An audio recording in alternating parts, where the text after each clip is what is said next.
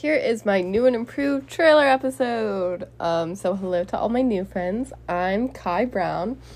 I am 21, almost 22 years old. I am a Libra baby.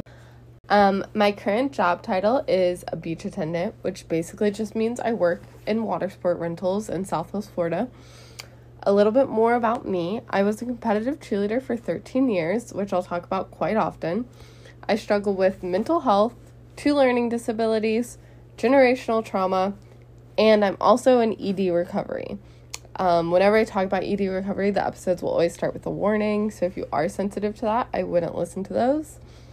Um, I love to travel and try new things. Listen to Risakai on Deck for my most recent exploration. And it's always been my passion to share my story with people. There might be a book somewhere in the near future.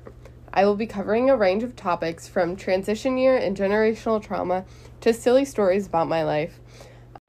I am so excited for you all to tag along as me and others navigate our 20s. Thanks for listening. Love you all.